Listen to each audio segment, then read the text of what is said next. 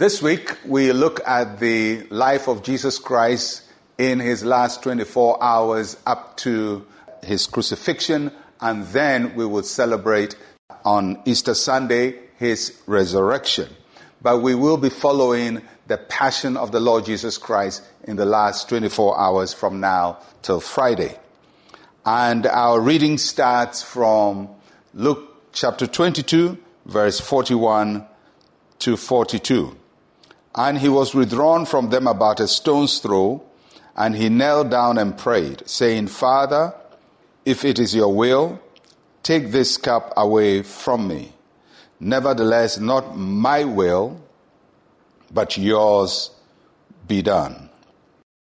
The choice that ended up in the fall of man and the separation of man from God took place in a garden, the first garden, the Garden of Eden and the choice led, that led to our salvation and restoration of mankind to God also took place in a garden, the Garden of Gethsemane. In the Garden of Eden, Adam used his will to go against God's will.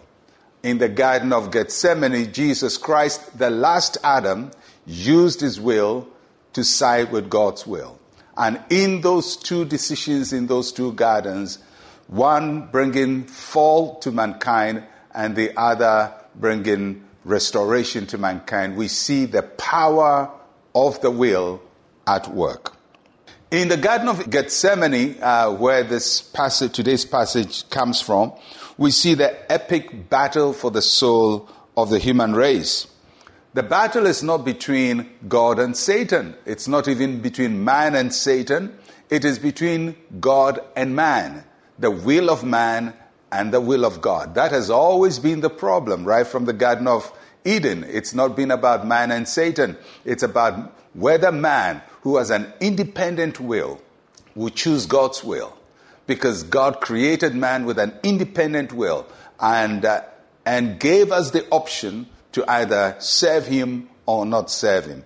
Unfortunately, in the Garden of Eden, the will of man turned against God, and Jesus Christ came to correct that.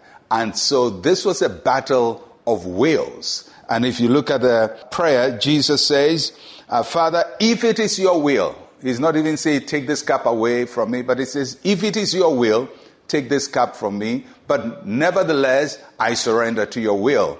And in that, Jesus Christ, uh, who was standing as a representative of the human race, brought us under the will of God. He reconciled uh, us to God. Because in the Garden of Gethsemane, Jesus did not choose his own will.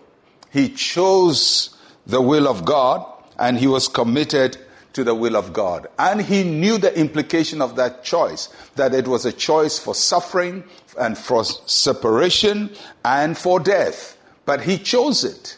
You know, Adam and Eve made a choice because they wanted to be wiser. Jesus made a choice because he wanted to die. And, and those are two very different choices.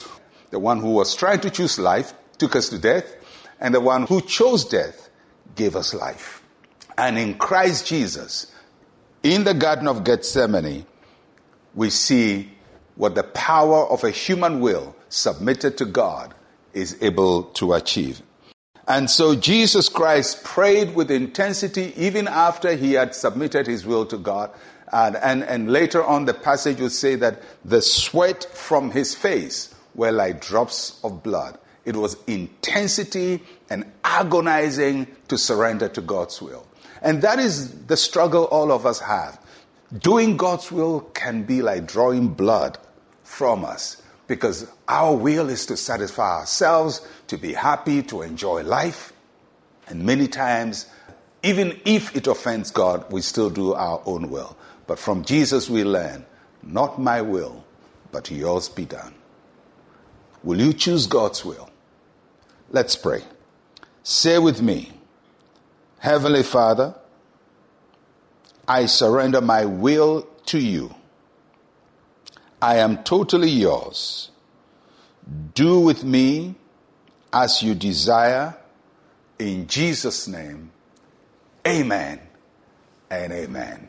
Well, that's how we start our Passion Week. I'm Pastor Mensa Otabil.